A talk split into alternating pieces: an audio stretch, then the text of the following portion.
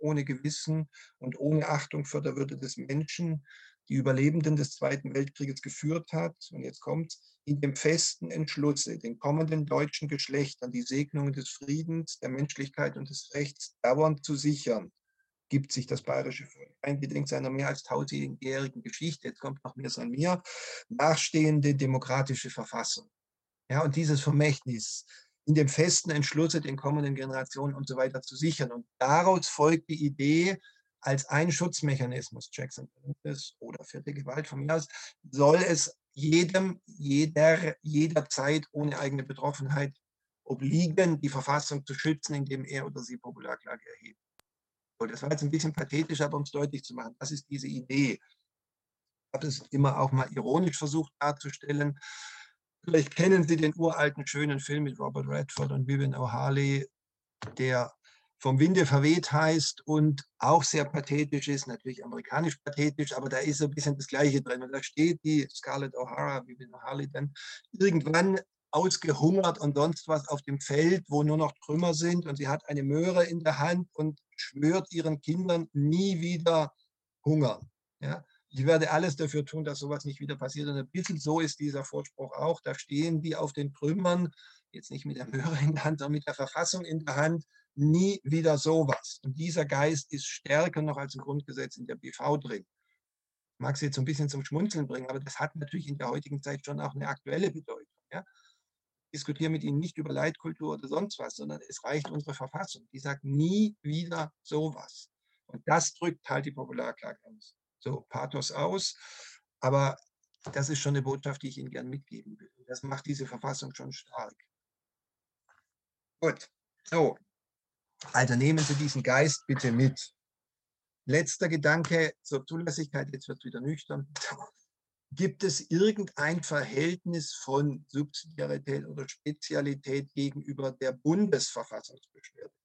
Wir haben ja gesehen, man könnte dieses bayerische, wenn es denn ist, bayerische Landschaftsgesetz auch, die Hauptfrage, mit der Bundesrechtsverfassungsbeschwerde angreifen, sodass man sich jetzt ja schon die Frage stellen kann, wenn Sie als Betroffener, meinetwegen Herr A., vor dem Problem stehen, gehen Sie zum Bundesverfassungsgericht oder können Sie auch zum Landesverfassungsgericht gehen, können Sie zu beiden gehen, können Sie hintereinander erst zum einen, dann zum anderen gehen, oder andere Rolle, Sie sind Anwältin, Anwalt und beraten den A. Was sagen Sie? Wo können Sie am meisten Gebühren zocken?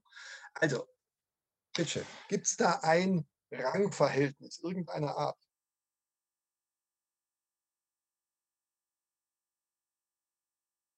Wo müsste dazu was stehen?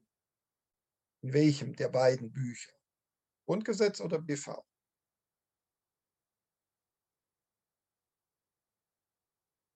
Gibt's, wo würden Sie suchen? Denken Sie einfach mal logisch kurz nach. Im Grundgesetz? Warum würden Sie im Grundgesetz gucken und nicht in der B V? Weil es ja sozusagen die obere der beiden Ebenen ist und die Ebene hinunterwirkt. Könnte nicht auch die untere Ebene sagen, ich ziehe mich zurück? Könnten die auch eine Subsidiarität anordnen? Wäre doch auch denkbar, oder? Dass drin in der B V steht, die Popularklage geht nur, wenn die Verfassungsbeschwerde nicht gilt. Das dürfte der Freistaat dann auch machen. Aber Sie haben recht, es wäre eher im Grundgesetz zu erwarten, weil natürlich eher der Oberstaat sagt, meins geht vor. Ja, das kann nur er sagen, meins geht vor, in dem Sinne, dass er es für alle anordnet. Aber der Unterstaat kann sich natürlich zurücknehmen und sagen, meins geht nur dann, wenn es andere nicht geht. Also man muss eigentlich in beiden gucken. Ich würde ich auch im Grundgesetz gucken. Tun wir das mal. Haben wir im Grundgesetz irgendwo Vorschriften, wenn es um solche Rechtsbeihilfe geht, die sowohl beim Landes- als auch beim Bundesverfassungsgericht erhoben werden können, ob es da Vorrang gibt? Nummer so, ja, pardon, Entschuldigung, bitte. Also jetzt sind wir natürlich nicht bezogen auf die allgemeine Verfassungsbeschwerde, aber Nummer vier b regelt ja jedoch nur, soweit nicht Beschwerde bei. Mhm, gut, also dreiundneunzig Absatz eins Nummer vier b, die sogenannte Kommunalverfassungsbeschwerde. Schauen wir mal kurz rein, da heißt es über Verfassungsbeschwerden von Gemeinden, bla bla bla bla bla. Und dann kommt hinten dran, letzter Halbsatz, soweit nicht Beschwerde beim Landesverfassungsgericht erhoben werden kann. Das ist eine formelle Subsidiarität, meine Damen und Herren. Durch den einundneunzig Bundesverfassungsgerichtsgesetz als zwei den Rand schreiben, da wird das aufgegriffen. Also, die Bundes-K V B geht nur, wenn es keine Landes-K V B gibt. In Bayern wäre das eben für die Kommune entweder die Verfassungsbeschwerde, wenn es gegen Einzelmaßnahmen und Gerichtsentscheidungen geht, oder die Kommunalpopularklage, wenn Sie so wollen, die kann es ja auch machen, wenn es gegen Gesetze geht. So, also, jetzt haben wir da was in dreiundneunzig Absatz eins Nummer vier b. Was können Sie daraus folgern? Mehr gibt es nicht. Was können Sie für die vier a Regelung, für die Verfassungsbeschwerde folgern? Ja, juristisches Handwerkszeug rausholen. Im einen Fall haben wir es geregelt, im anderen nicht. Was bietet sich an? Ja, dann ist es in dem Fall nicht gesperrt. Und so sagt es ja auch Paragraph neunzig Absatz drei Bundesverfassungsgerichtsgesetz. Gut, Sie haben weitergeguckt. Aber wenn man erstmal nur die beiden nimmt, wäre es der Umkehrschluss. Nach dem Motto, da ist es ausgeschlossen, dann gilt es im anderen Fall nicht. Die sind gleichzeitig ins Grundgesetz gekommen, da haben die sich hoffentlich was bei gedacht. Schön. Und Sie haben dann gesagt, Sie finden sogar was dazu im Bundesverfassungsgerichtsgesetz. Völlig richtig. neunzig Absatz drei, lesen wir den mal noch. Glaube ich. Das Recht, eine Verfassungsbeschwerde an das Landesverfassungsgericht nach dem Recht der Landesverfassung zu erheben, bleibt unberührt. Was heißt dieses bleibt unberührt? Besteht daneben, gilt weiter. So, ja? Und bitteschön natürlich hier Verfassungsbeschwerde zum Landesverfassungsgericht nach dem dortigen Recht heißt für Bayern halt Popularklage. Oder. Also, und damit sehen Sie, Sie können es nebeneinander machen. So, jetzt Denksportaufgabe. Also, der Bürger kann wählen, was er tut. Gibt es jetzt eine taktische Überlegung für Sie als Anwältin oder Anwalt, später zu sagen, na, wir sichern uns ab, wir machen erst das eine und dann das andere? Für den Fall, dass wir beim ersten nicht gewinnen, probieren wir es noch beim anderen. In welcher Reihenfolge sollten Sie vorgehen, wenn wir, wie hier, ein bayerisches Gesetz aufs Korn nehmen?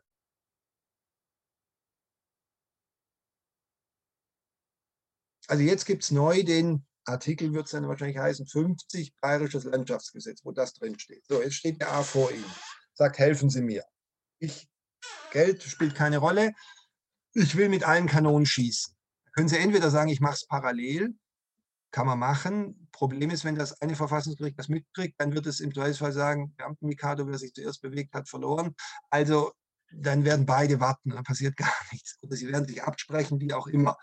Und wenn Sie beim einen gewinnen, können Sie beim anderen nur noch zurücknehmen. Und zahlen die Kosten. Die sind nicht hoch bei Verfassungsgerichten, aber mei. Ja, weil der Beschwerdegegenstand weg ist, wenn sie gewinnen. Wenn sie verlieren, dann können sie weitermachen, ist klar. Aber gibt es vielleicht auch die Idee, es hintereinander zu machen? Sozusagen einen zweiten Boden einzuziehen, bitte? Bei der Bundesverfassungsbeschwerde hat man ja eine Frist. Sehr gut. Und bei der Popularklage hier kann man ja letztlich immer noch kommen. Okay, einverstanden. Also das wäre Ihre Überlegung, aus so rum. Das ist erstmal die Bundesverfassungsbeschwerde, mhm, quasi. Was wäre dann aber nachher der Gegenstand der bayerischen Popularklage? Was würden Sie dann angreifen? Die falsche Karlsruher Entscheidung? Nein, wieder direktes Gesetz. So ist es. Müssen wir aufpassen. Ja, ist richtig, stimmt. Und das können Sie fristlos machen, immer. Das ist richtig. Aber das Bundesverfassungsgericht verhält sich ja nicht zur B V. Ja, die sagen ja nichts zur B V. Also, deshalb, Sie können erst nach Karlsruhe gehen. Und wenn Sie da verlieren, immer noch jederzeit in hundert Jahren noch zum Bayerischen Verfassungsgerichtshof. Geht es auch umgekehrt? Abgesehen von dem Fristproblem, das Frau Wienröder genannt hat. Also unterstellen wir mal, der Verfassungsgerichtshof in Bayern würde sehr schnell arbeiten. Die sind auch relativ zackig, aber ja, mei, ist sportlich, aber von mir aus. Also ginge das? Könnten Sie es so rum machen? Abgesehen, wie gesagt, von dem Fristproblem. Antwort ja, aber was wäre dann Gegenstand? Damit könnten Sie vielleicht sogar das Fristproblem umgehen. Was wäre Gegenstand des Rechtsbehelfs in Karlsruhe, der Verfassungsbeschwerde in Karlsruhe? Das Urteil vom Landesverfassungsgericht. Dann hätten Sie nämlich wieder die Monatsfrist. Da könnten Sie sozusagen auch so rum hintereinander schalten. Wenn Sie nachher sagen, der Bayerische Verfassungsgerichtshof hat mit seinem Urteil, dass das Gesetz nicht verfassungswidrig ist, das Grundgesetz verletzt, weil es gegen das verstößt, und das muss der Verfassungsgerichtshof mitdenken. Er ist ja auch ans Grundgesetz gebunden, können Sie es auch so rum machen. Oder wenn der schnell entscheidet, sagen Sie, interessiert mich nicht, ich greife dann noch direkt das Gesetz an. Wäre auch denkbar. Ja, keine Rechtswegerschöpfung durch Landesverfassungsgericht, die Rechtsbehelfe. Also Sie sehen, man kann da nette Spielchen machen. Sowas bietet sich immer gern fürs Mündliche an, wenn man am Ende noch fünf Minuten hat, dass man dann sagt, da könnte man was anderes machen und was ist vorrangig. Aber wenn man an dem Bereich kommt, könnte entspannt sein. Das ist schon deutlich zweistellig. Das sind jetzt keine Pille-Palle-Fragen. Okay. Ähm, ich ich habe noch kurz eine Frage. Ja, bitte, klar. Fragen Sie. Ähm, abgesehen von Fristproblemen, ist das nicht auch einfach eine Überlegung von dem Prüfungsumfang? Weil eigentlich prüft das Bundesverfassungsgericht nur am Grundgesetz und in Bayern dann nur in der Landesverfassung. Hm? das okay. ist richtig. Also wir können es gerne nochmal hier jetzt völlig berechtigt einmal bei der Befugnis uns kurz angucken. Wenn man den hunderteins geltend macht, also die Handlungsfreiheit, ist es wahrscheinlich egal, zu welchem Gericht sie gehen, weil die einen messen halt an ihrer Handlungsfreiheit hunderteins und die anderen an ihrer zweihunderteins Grundgesetz. Dürfte es keinen Unterschied geben. Die Grundrechte sollten ja auch deckungsgleich sein. Die bayerischen können überschießend oder gleichlautend sein, aber nicht dahinter zurückbleiben. Aber Sie haben natürlich völlig recht, wenn wir uns auf den hunderteinundvierzig Absatz drei kaprizieren wollen, sagen, die bayerische Besonderheit wollen wir bringen, dann wäre es auch sinnvoll, nach München zum Verfassungsgerichtshof zu gehen, weil den hunderteinundvierzig Absatz drei gibt es halt nur in Bayern. Das Grundgesetz kennt ein solches Recht auf Naturgenuss nicht und deshalb würde das Grundgesetz das Gesetz auch nicht daran messen. Das heißt, wir sollten jetzt gleich in der Begründetheit, danke für die Überleitung, sozusagen gucken, ob es in Bayern nicht vielleicht mehr Schutz gibt und das wäre dann ein Argument, zumindest zuerst zum Verfassungsgerichtshof zu gehen, allerdings eben mit der Schwierigkeit, dass wir dann mit der Frist ein Problem kriegen, wenn wir danach noch nach Karlsruhe wollen. Ja? Das ist so ein bisschen das Problem. Wir müssten dann irgendwie argumentieren, dass der Bayerische Verfassungsgerichtshof bei seiner Entscheidung, die ich mit einer Monatsfrist angreifen kann, das Grundgesetz verletzt hat. Das können wir schon auch machen, aber müssen wir aufpassen. Wir können da nicht mehr gegen das Gesetz prinzipal schießen, sondern müssen dann gegen das Urteil und Inzident gegen das Gesetz schießen. Okay, aber ist richtig, Prüfungsmaßstab ist ein Problem. Ja? Dazu noch eine Frage, weil ja, wenn ähm, wir angreifen könnten, das Urteil vom Bundes, äh, nicht Bundes, vom Landesverfassungsgericht mit der Begründung, dadurch wurden Bundesgrundrechte verletzt. Ja. Wie stark prüft oder beachtet das Landesverfassungsgericht dann die, schon die Bundesgrundrechte in seinem Urteil? Weil das muss es dadurch ja faktisch machen, weil sonst mhm. läuft es ja Gefahr, quasi die zu verletzen. Also klar, es darf ja auch nicht dahinter zurückbleiben, das ist ja auf jeden Fall klar. Aber muss es darüber hinaus noch irgendwie beachten? Sie stellen sehr gute Fragen fürs Mündliche. Ja? Das wäre jetzt noch eine Rechtsstufe höher. Ja, okay, also.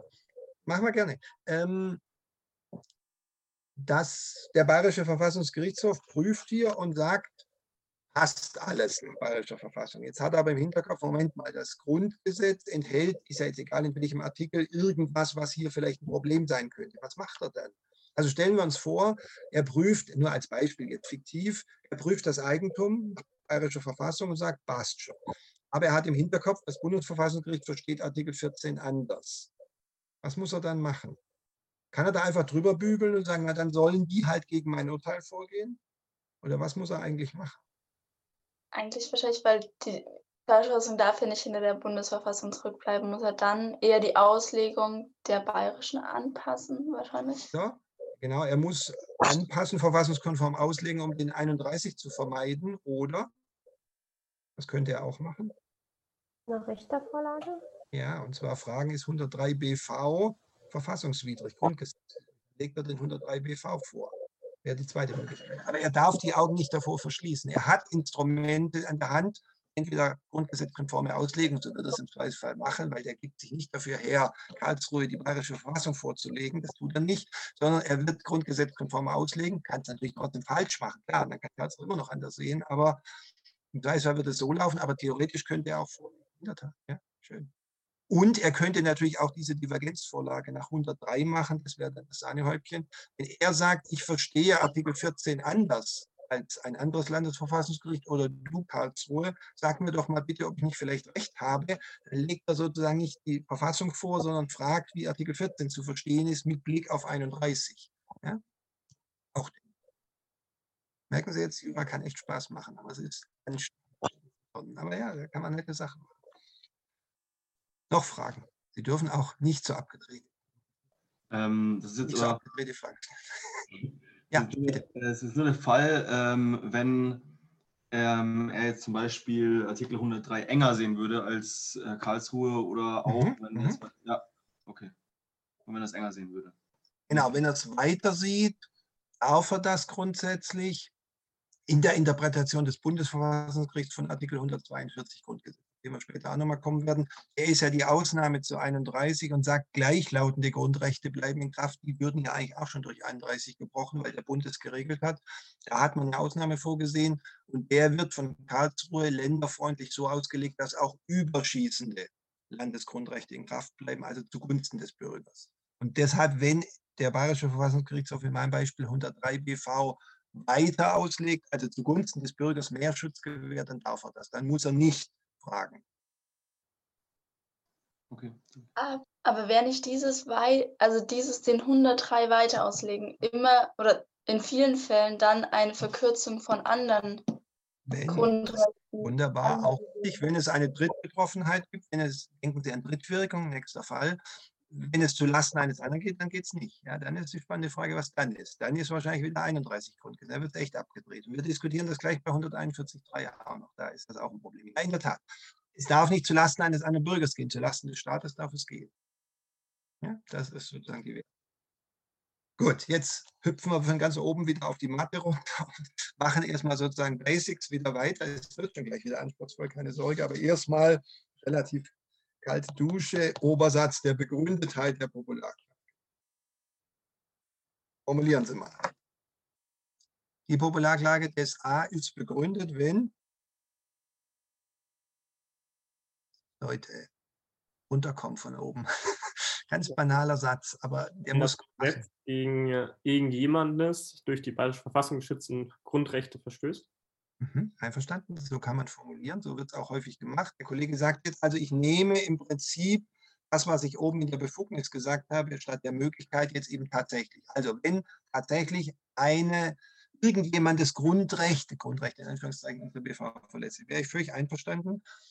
Gilt aber der bayerische Auslegungssatz für den Verfassungsgerichtshof mir sein großzügig. Es wird noch objektiver formuliert und es wird einfach gesagt, wenn das Gesetz gegen die B V verstößt.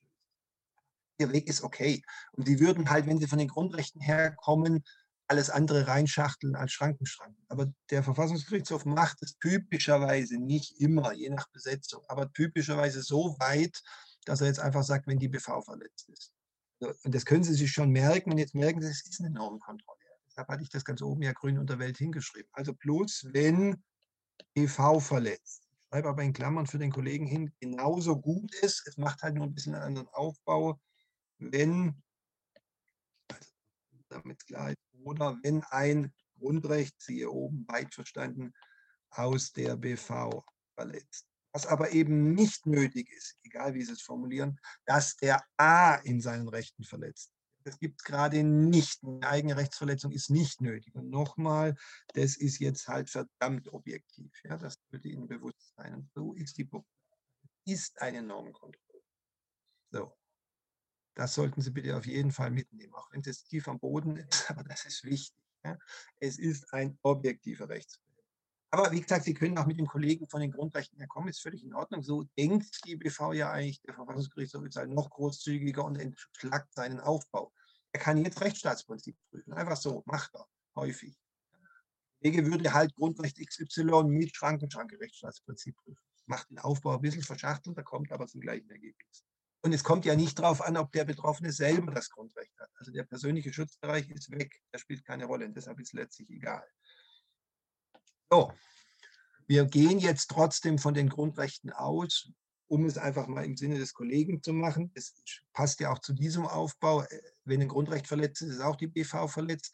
Aber theoretisch könnte man jetzt auch sowas wie Bestimmtheit, Verhältnismäßigkeit, Vertrauensschutz, was wir letztes Mal diskutiert haben, hier auch vorne dran stellen. Nur es macht auch mehr Sinn, das anhand der Grundrechte zu machen.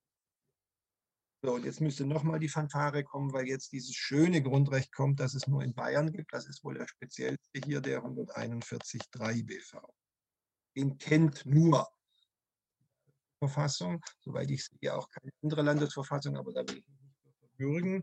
Jedenfalls auf Bundesebene nicht. Und der wird gerettet, hunderteinundvierzig B V wird gerettet durch hundertzweiundvierzig Grundgesetz, weil er halt überschießend ist, mit dem Einwand der Kollegin, mit dem wir uns gleich auseinandersetzen. So, wir lesen erstmal, damit Sie einmal diese wunderschöne Vorschrift kennenlernen. hunderteinundvierzig Absatz eins erstmal.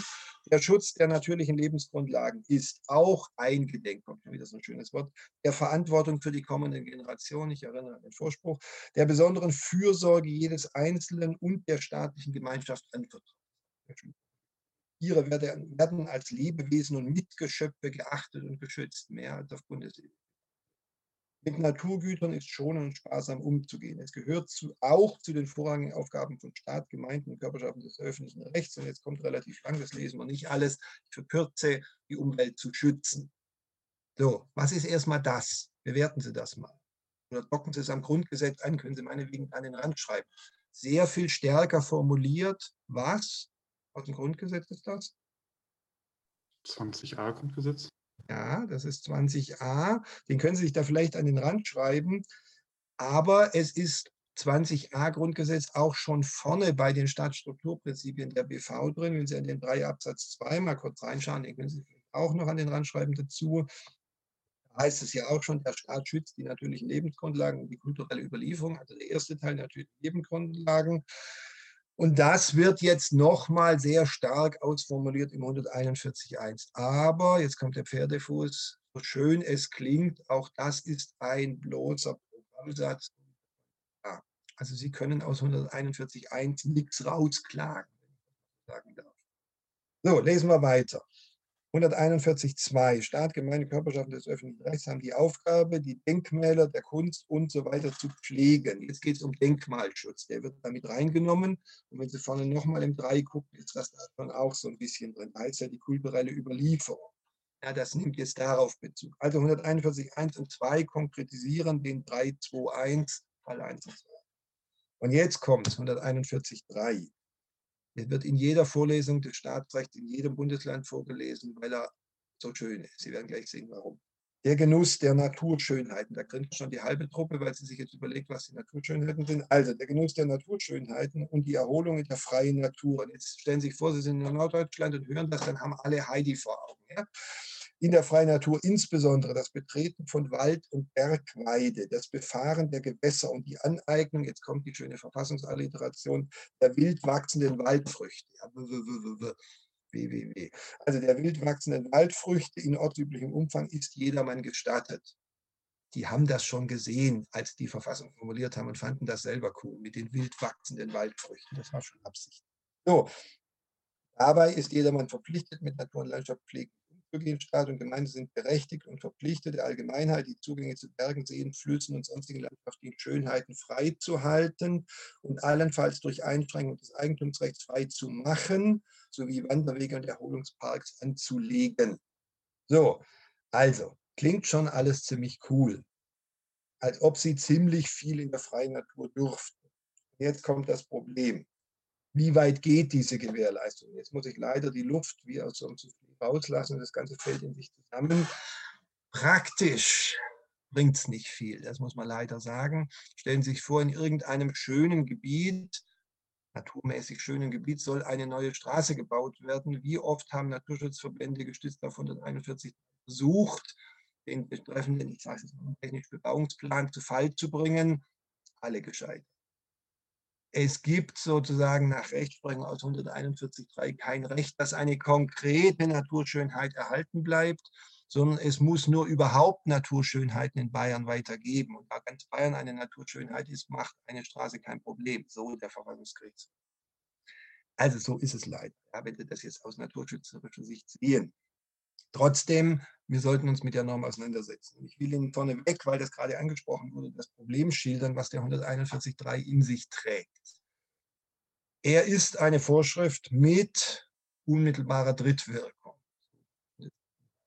Wenn Sie nochmal lesen, da heißt es ja, der Genuss der Naturschönheiten und so weiter und die Aneignung wildwachsender Waldfrüchte ist jedermann gestattet. Und zwar überall, da steht nicht nur in den staatlichen Wäldern, sondern überall. Wenn Sie also glückliche Eigentümerinnen oder Eigentümer eines Grundstücks sind, auf dem viele Brombeeren wachsen, müssen Sie hinnehmen, dass die Stadthalunken da durchlaufen und in dem Umfang, wie sie tragen können, dass der ortsübliche, also jetzt nicht mit Lastwagen, aber mit Körben kommen und Ihnen die Brombeeren wegsammeln.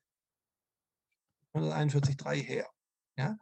Nicht in Ihrem Garten, der eingezäunt ist, weil das keine Naturschönheit ist, aber wenn Sie irgendwo in einem Gebiet, was haben Pech gehabt? Pilze, auch so ein Problem. Ja, Sie haben tolle Pilze in Ihrem Wald, zack, sands weg, hunderteinundvierzig Absatz drei.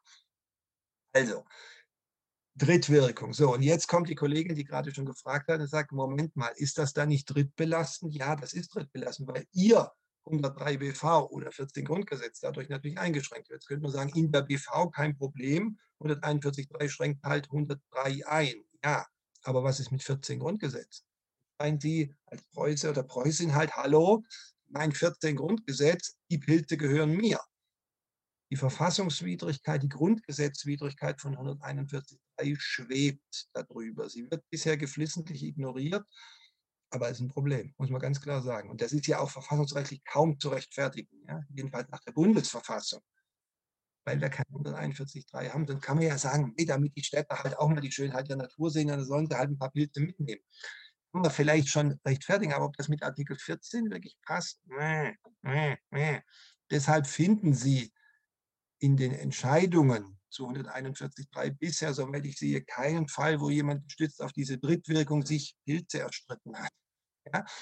Es ist noch nie vor Gericht gegangen, weil es vermutlich zu einem Ja, zu einer Amputation, muss ich mal so böse sagen, des hunderteinundvierzig Absatz drei führen würde. Man müsste ihn wahrscheinlich verfassungskonform dahingehend auslegen, grundgesetzkonform, dass er halt keine Drittwirkung hat. Jedenfalls nicht in diesem Umfang, wie hier es ist. Ich lobe immer noch aus eine Promotion zum Thema hunderteinundvierzig Absatz drei. Da hat sich irgendwie noch niemand dran getraut. Ich finde das eigentlich schon eine spannende Vorschrift. Man könnte ihn ja auch komplett anders interpretieren und viel schärfer machen. Würde der Wortlaut hergeben, müsste man sich nochmal vertieft Gedanken dazu machen. Man müsste ihn auf seine Grundgesetzkonformität abklopfen. Vielleicht kann man ihn retten.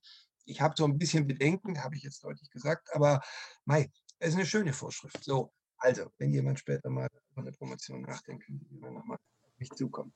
Ich mache das sonst nicht so, dass ich Themen auslobe, aber bei dem kann ich mir nicht fragen. Wie ist das denn in anderen, also das Gewohn, es ist ja im Prinzip wie so ein Gewohnheitsrecht, dass man im Wald sozusagen ähm, die Früchte sozusagen sammelt, so ein bisschen wie Strandgut ja auch am Strand. Ähm, wie ist das denn in anderen Bundesländern? Ich meine, es ist ja irgendwie, ist es nicht unverhältnismäßig, wegen ein paar Pilzen irgendwie dann... Also, ähm, es gibt keine solche Vorschrift in den anderen Bundesländern. Sie müssen mal gucken, wie es in Schleswig-Holstein mit dem Strandgut ist. Das weiß ich ehrlich gesagt nicht. Vielleicht gibt es da, es gibt irgendwas mit Betreten des Meeresstrandes, meine ich. Da gibt es irgendeine ja. Vorschrift. Aber Details, Sie dürfen das gerne mal gucken und uns berichten. Ich weiß es einfach im Moment nicht. Aber sowas gibt es nirgends sonst, soweit ich das sehe. Ähm, es wird in den anderen Bundesländern, wenn es staatliche Wälder sind, wo sie Pilze sammeln, einfach nicht verfolgt. Der Staat duldet es, das ist aber so gesehen nur Gewohnheitsrecht, gibt keine Vorschrift zu, sondern der Staat sagt einfach, komm mal, die Pilze, die gehören ja dem Staat, dem ist es egal, so gesehen. Was jetzt nicht heißt, dass sie da hemmungslos sammeln dürfen. Es gibt gewisse Vorschriften, Aneignungsrecht, wenn sie irgendwas finden, sogar im Naturschutzrecht, was sie behalten dürfen. Da gibt es was, aber selbst wenn sie mehr Pilze sammeln, wird das im Regelfall nicht verfolgt. Bei Privatwäldern sieht es anders aus. Das Problem ist halt, sie wissen häufig nicht, wem der Wald gehört. Aber theoretisch könnte ich, wenn ich einen Wald habe, ich habe sogar einen von meiner Großmutter geerbt, sei mal verraten, ähm, könnte ich sagen, wenn da einer Pilze sammelt, ich zeige dich an wegen Diebstahl. Die Frage ist, ob es sinnvoll ist, vor allem kriege ich es mit, aber ja.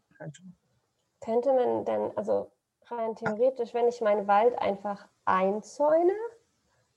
Da, da gibt es Vorgaben, dass sie das nicht dürfen wegen okay. Wildschutz. Das ist das Problem. Okay. Es sei denn, sie schützen, sie pflanzen lauter junge Bäume und schützen die vor Wildverbiss. Dann dürfen sie einen Zaun machen, sonst nicht. Also das ist das Problem, rein praktisch. Daran liegt es. Winröther, Sie hatten. Ich wollte jetzt noch mal kurz fragen mit dem hunderteinundvierzig Absatz eins. Der klingt ja auch sehr stark erstmal. Mhm. Ähm, und wenn wir jetzt eigentlich bei der Popularklage ja der Verfassungsgerichtshof prüft, wenn die B V verletzt ist, müsste er auch den prüfen. Wenn er müsste natürlich irgendeinen materiellen Inhalt, einen Gehalt haben und den hat er halt nicht erhaschen. Ja, das ist das Problem. Der Verfassungsgerichtshof sagt, ja klar, prüfe ich den, aber der beinhaltet halt nicht. Reiner Programmsatz. Das ziehen die dann durch Auslegung raus. Das ist das Problem. Ansonsten bin ich völlig bei Ihnen, aber die sagen halt keinen Inhalt. Ist das nicht gegen den Wortlaut? Weil der Wortlaut klingt für mich sehr stark nach, ich will mehr sein als ein Symbol oder eben. Ich gebe Ihnen noch ein schöneres Beispiel. Ah, bin ich bei Ihnen. Aber jetzt nehmen Sie mal hundertsechsundsechzig Absatz zwei. Völlig anderes Thema, aber wenn Sie bevor mal gerade blättern, bitte. Jedermann hat das Recht, sich durch Arbeit eine auskömmliche Existenz zu schaffen. Das ist ein Arbeitsrecht. Weg. Gibt es nicht in Bayern. Ist weg. Bloßer Programmsatz. Obwohl da Recht steht. Ja, das ist sowas von gegen den Wortlaut, aber wird weginterpretiert nach dem Motto, können wir uns nicht leisten. Ja, sonst hätten Sie einen Anspruch gegen den Staat auf Arbeitsplatz. Ist nicht. Also, und wenn wir den hundertsechsundsechzig Absatz zwei weginterpretiert kriegen, wir jetzt der Verfassungsgerichtshof, dann kriegen wir den hunderteinundvierzig Absatz eins auch klein. Das nur so ein bisschen salopp bemerkt, so ist es. Ja, das ist Rechtsprechung. Ich gebe Ihnen recht, der ist stark formuliert, aber dummerweise steht halt auch in den Materialien drin, dass das nice to have ist, aber nicht must have. Das ist jetzt nicht völlig an den Haaren herbeigezogen, die Auslegung. Trotzdem würde der Wortlaut mehr hergeben. Ja, bin ich bei. Gut, also, wir wollen es auch nicht zu sehr mit dem hunderteinundvierzig übertreiben, aber ich finde äh, schon ganz nett, auch um dogmatische Sachen nochmal zu wiederholen. So, jetzt wollen wir ihn mal prüfen hier, bitte. Also, ich habe ihn oben im Kopf des Falles eine Entscheidung auch des Bayerischen Verfassungsgerichtshofs angegeben, zu Reitfällen mit hunderteinundvierzig Absatz drei. Allerdings hat dort der Verfassungsgerichtshof es deshalb nicht entschieden, weil es um kommerzielles Reiten ging in dieser Konstellation, die er hatte. Da hat er gesagt, es ist eine Frage des Eigentums oder des Berufes und da ist der hunderteinundvierzig Absatz drei, der gibt mir kein Recht, kommerziell die Natur zu genießen. Ja, das ist ja ein Recht des Privaten, das kann man, glaube ich, schon rausziehen. Genießen heißt nicht verkaufen. Ja, im Sinne von, ich kann nicht gegen Cash genießen lassen, sondern ich selber darf genießen. Und deshalb war er aus der Diskussion raus.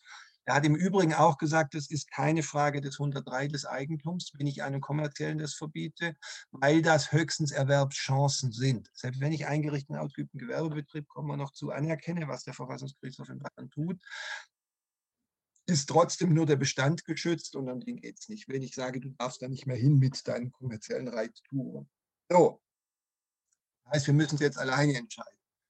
Was würden Sie jetzt sagen? Kann sich der A hier selbst oder für andere darauf berufen, dass wenn er nicht mehr mit seinem Pferd überall reiten darf, ihm verunmöglicht wird der Genuss der Naturschönheiten und die Erholung in der freien Natur. Und natürlich lesen Sie weiter das Betreten von Wald- und Bergweide. Bitte schön. Dann müssten wir uns halt überlegen, wie weit sozusagen der Schutzbereich zu ziehen ist, weil es heißt ja hier Betreten des Waldes und Genuss der Naturschönheiten. Und wenn ich nur mit Pferd sozusagen nicht mehr die Naturschönheiten genießen darf, dann ist ja trotzdem noch, sage ich mal, möglich, dass ich es per Fuß erreiche. Oder vielleicht sogar mit dem Fahrrad, so wie die Regelung da war, ja. Also würden Sie sagen, ist es schon nicht im Schutzbereich drin. Verstehe ich Sie richtig? Ja, wird auch mehrheitlich so gesehen. Es ist erst ein Problem des hunderteinundvierzig Absatz drei, der Schutzbereich ist erst berührt, also es wird erst eingegriffen, wie Sie es sehen wollen, wenn ich überhaupt nicht mehr hin darf. Ja? Solange mir nur ein Verkehrsmittel genommen wird, ist das noch kein Eingriff. Ich mache es mal sehr pointiert. Ich kann nicht unter Berufung auf hunderteinundvierzig Absatz drei sagen, ich will mit dem Geländejeep mitten in das Orchideenfeld fahren, weil das so schön ist. Da sitze ich dann und gucke mir die Orchideen, die ich gerade platt gefahren habe. Nee, ist nicht. Ja? Also, ich darf nur grundsätzlich nicht überhaupt ausschließen, ja, also komplett zumachen. Aber ich darf einzelne Verkehrsmittel ausschließen. Denken Sie zum Beispiel auch mit Skifahren, dass Sie vielleicht in gewissen Bereichen nicht mit den Ski hin dürfen, weil da irgendwelche seltenen Arten, was weiß ich, sind, ist auch noch kein Eingriff. Also ist nicht mal rechtfertigungsbedürftig, um die herrschende Sicht. Also nicht betreten, jetzt in Anführungszeichen, gutes Pferd tritt auch, also deshalb könnte man es noch unter betreten packen, nicht betreten mit bestimmtem, ich darf es jetzt mal so nennen, Verkehrsmittel geschützt. Es ist nur das Ob geschützt, nicht das Wie, könnte man hier sagen. Ja? Das lässt sich schon ganz gut hören. Machen Sie sich das vielleicht an dem Beispiel mit dem Geländewagen klar, der nicht überall hin darf. So, man könnte das auch anders sehen. Ich mache mal in Klammern weiter. Wenn Sie das anders sehen und sagen, auch das Wie ist geschützt, kämen Sie halt hier zum Eingriff. Also andere Ansicht sozusagen, würde man sagen, auch der Eingriff plus, kämen dann zur verfassungsrechtlichen Rechtfertigung. Sie dürfen gleich Fragen stellen. Ich will es noch einmal kurz demonstrieren. Und würden sich dann welche Frage stellen? Dogmatisch, der hunderteinundvierzig Absatz drei ist ein Grundrecht. Was kommt dann also? Klassischer Aufbau, was fragen wir als erstes? Hallo. Ob das Grundrecht einschränkbar ist? Und wie ist das? Also die Schranke. Aha. Und was ist die Schranke bei bayerischen Grundrechten? Jetzt kommt Basiswissen. Wie ist das bei bayerischen Grundrechten? Äh, wir haben die allgemeine Schranke des achtundneunzig. Satz zwei, genau.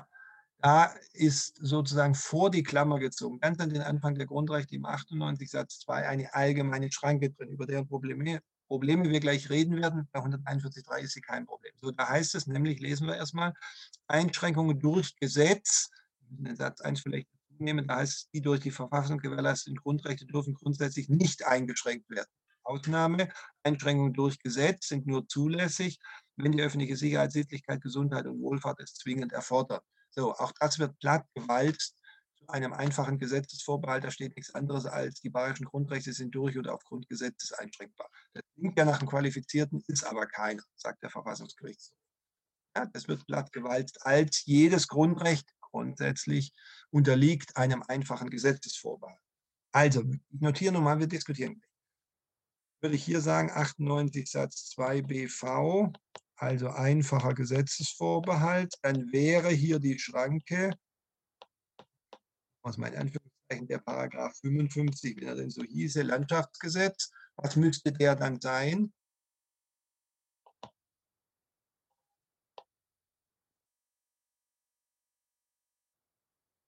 Wie geht die Prüfung jetzt weiter?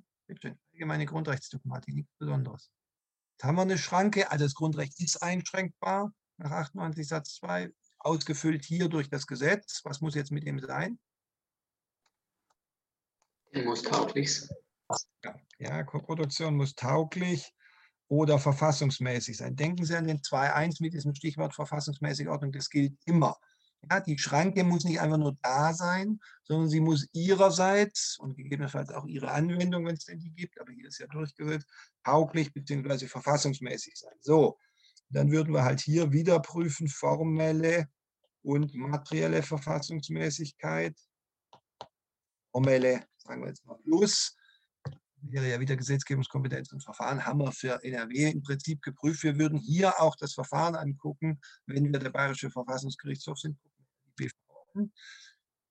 By the way, das hätten Sie natürlich auch alles oben objektiv prüfen können, weil wenn das Gesetz in einem nicht ordnungsgemäßen Verfahren zustande gekommen ist, ist dadurch die B V verletzt, aber man kann es halt auch im Grundrecht bringen. Naja, und bei der materiellen kämen halt die Schrankenschranken und da insbesondere die Verhältnismäßigkeit.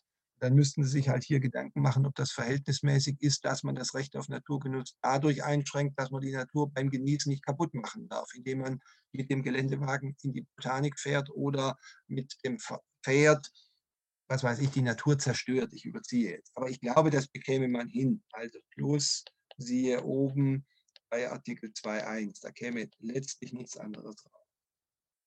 So, das heißt, selbst wenn Sie hier den Schutzbereich weit fassen, was die herrschende Meinung nicht tut, nehmen Sie dazu, dass der Eingriff gerechtfertigt ist. Also Sie merken, der hunderteinundvierzig Absatz drei ist kein so starkes Grundrecht, er ist eben nicht schrankenlos, sondern wie alle bayerischen Grundrechte grundsätzlich einschränkbar. So, jetzt noch ein Wort zum achtundneunzig Satz zwei. Dann dürfen Sie gerne mich fragen zu allem, was...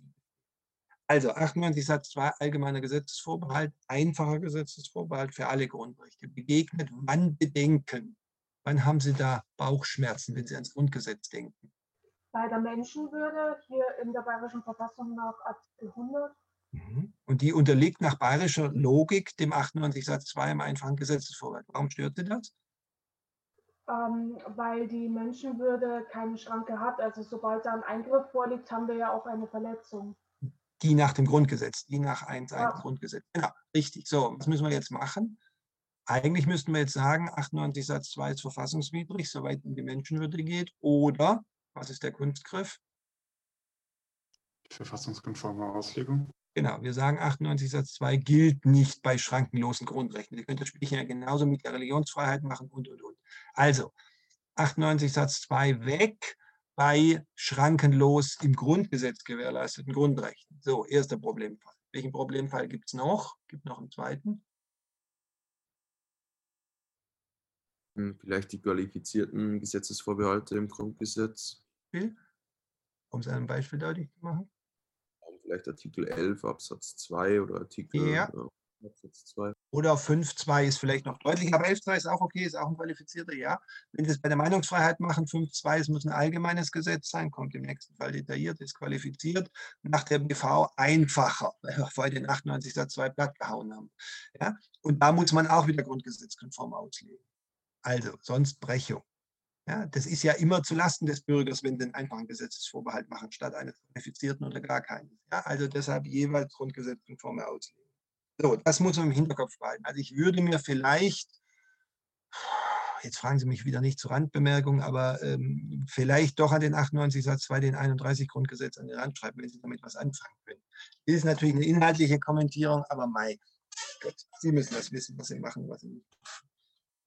Gut, So, das vielleicht noch sozusagen zur Abrundung zu dem achtundneunzig Satz zwei. Aber beim hunderteinundvierzig Absatz drei, den es ja im Grundgesetz nicht gibt, gibt es kein Problem, weil hundertzweiundvierzig Grundgesetz solche überschießenden Grundrechte zulässt und da natürlich auch keine Hürde aufstellt, was die Schranken angeht. So, bitte, Fragen zu hunderteinundvierzig Absatz drei. Fragen Sie mich.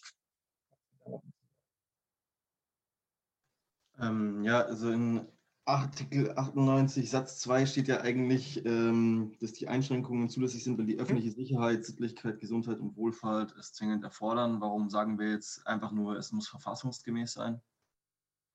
Ähm, wir sind jetzt der Bayerische Verfassungsgerichtshof. Der interpretiert den achtundneunzig Satz zwei so, dass er sagt, das ist alles, was da genannt wird, Ausdruck einfach eines einfachen Gesetzesvorbehalts. Das ist so weit, was da als Qualifizierung drinsteht, was Sie gerade gelesen haben, dass wir das wegdiskutieren und sagen, es ist ein einfacher Gesetzesvorbehalt.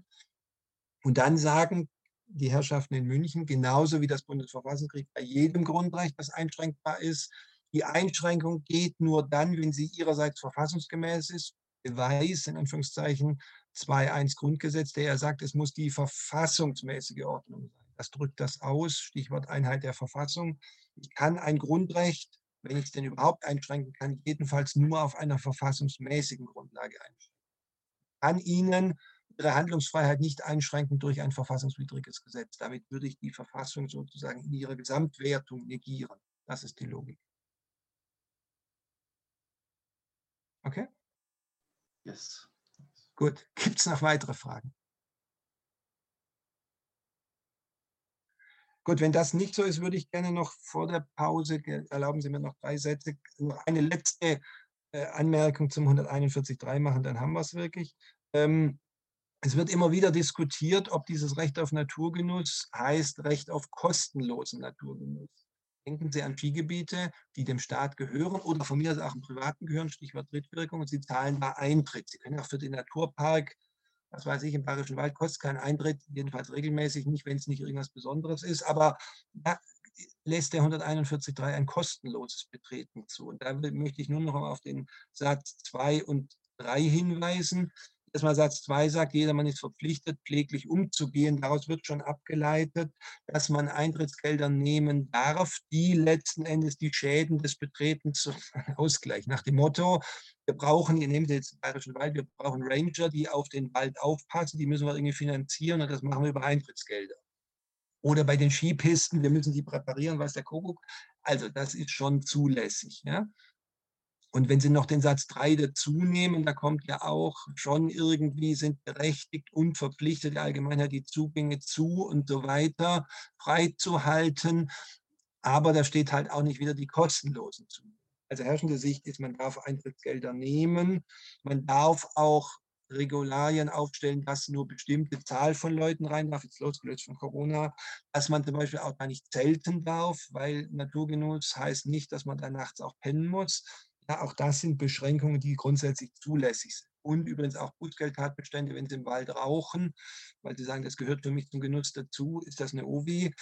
Wenn nicht noch Schlimmeres, wenn Sie im Wald anzünden, ist eine Straftat. Anyway, auch das ist zulässig. Ja, das passt alles immer noch zu hunderteinundvierzig Absatz drei. Herrschende Sicht sogar schon nicht vom Schutzbereich geschützt, sodass ich es gar nicht rechtfertigen muss. Das ist unser Problem hier. Sie können es aber auch über die Rechtfertigung natürlich.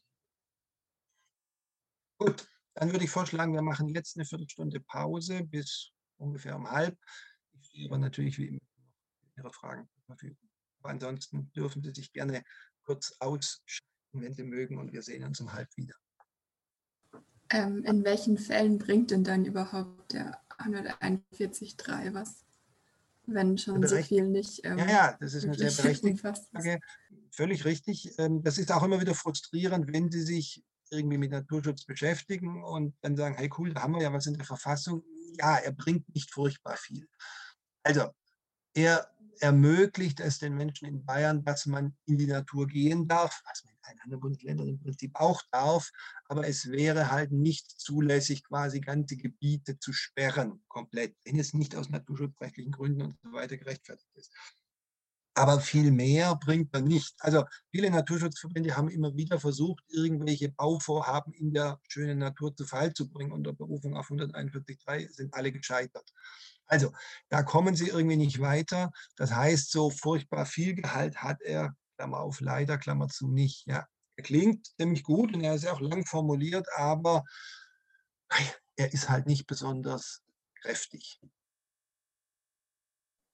Ich habe auch, also es ist nur so halb eine Frage, ist, ähm, weil sowohl jetzt mit diesem einfachen Gesetzesvorbehalt als auch was Sie da mit hundertsechsundsechzig dem Recht auf Arbeit gesagt hatten, das ist ja eigentlich eine sehr einschränkende Auslegung der Verfassung durch das Verfassungsgericht. Geht, also es also geht ja offensichtlich, weil Sie machen es, aber also ich finde das irgendwie problematisch, das so einschränkend und ja teilweise wirklich gegen den Wortlaut auszulegen irgendwie. Man durchaus so sehen. Ich erinnere vorhin an einen etwas saloppen Spruch mit der Promotion. Da kann man sicherlich dem Verfassungsgerichtshof auch nochmal auf die Finger hauen. Aber es wird halt momentan so gesehen. Das ist erstmal der Befund. Dass man das in Frage stellen kann und man kritisieren kann, völlig d'accord. Bei dem Recht auf Arbeit ähm, ist das eine bundesweite Linie. Das wird ja nicht nur vom Bayerischen Verfassungsgerichtshof so gesehen, in der hessischen Verfassung steht was Ähnliches drin, die ist ungefähr gleich alt. Auch der hessische Stadtgerichtshof sieht das so. Das ist natürlich auch ein Praktikabilitätsargument. Wenn Sie sich vorstellen, jeder hat Recht auf Arbeit, dann sind wir beim bedingungslosen Grundeinkommen letztlich. Ja, ja, ja natürlich. Klar, es ist halt auch politisch nicht gewollt, mehrheitlich. Ja? Das muss man einfach sehen, das spielt da sicherlich mit an. Das ist eine politische Frage ein Stück weit auch. Und genauso hier beim hunderteinundvierzig Absatz drei, da kommt halt hinzu, der ist erst später eingeführt worden, den gab es nicht so ausführlich, wie er jetzt ist. Und aus den Materialien, jedenfalls der späteren Einfügung, ergibt sich schon, dass der Verfassungsgeber sich des Problems bewusst war und ihn zwar nicht reingeschrieben hat, es ist nur ein Programmsatz, aber schon deutlich gemacht hat, Rechte folgen daraus nicht. Und dann kommt er halt auch als Verfassungsgericht kaum über diese ja, Hürde, die zwar nicht im, in der Norm steht, aber zumindest in den Materialien drin steht, also das Gewollte kommt er kaum drüber hinweg. Ja. Ja, jetzt kann man schon kritisieren, aber ich würde jetzt ein bisschen fast schon polemisch sagen, dann machen Sie eine Volksgesetzgebungsinitiative, ändern Sie die Verfassung in Bayern, können Sie das, wenn Sie die Mehrheit dafür finden.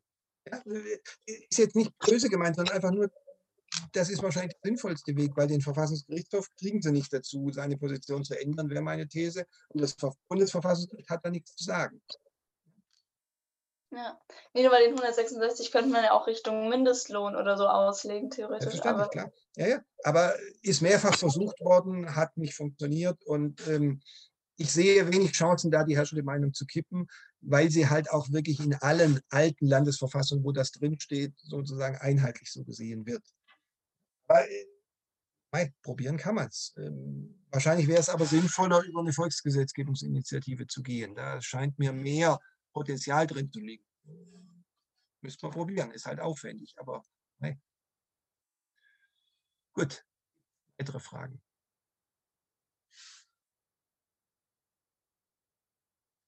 Okay, wenn das im Moment nicht der Fall ist, würde ich mich auch kurz verabschieden und mir was zu trinken holen und wir sehen uns um halb wieder.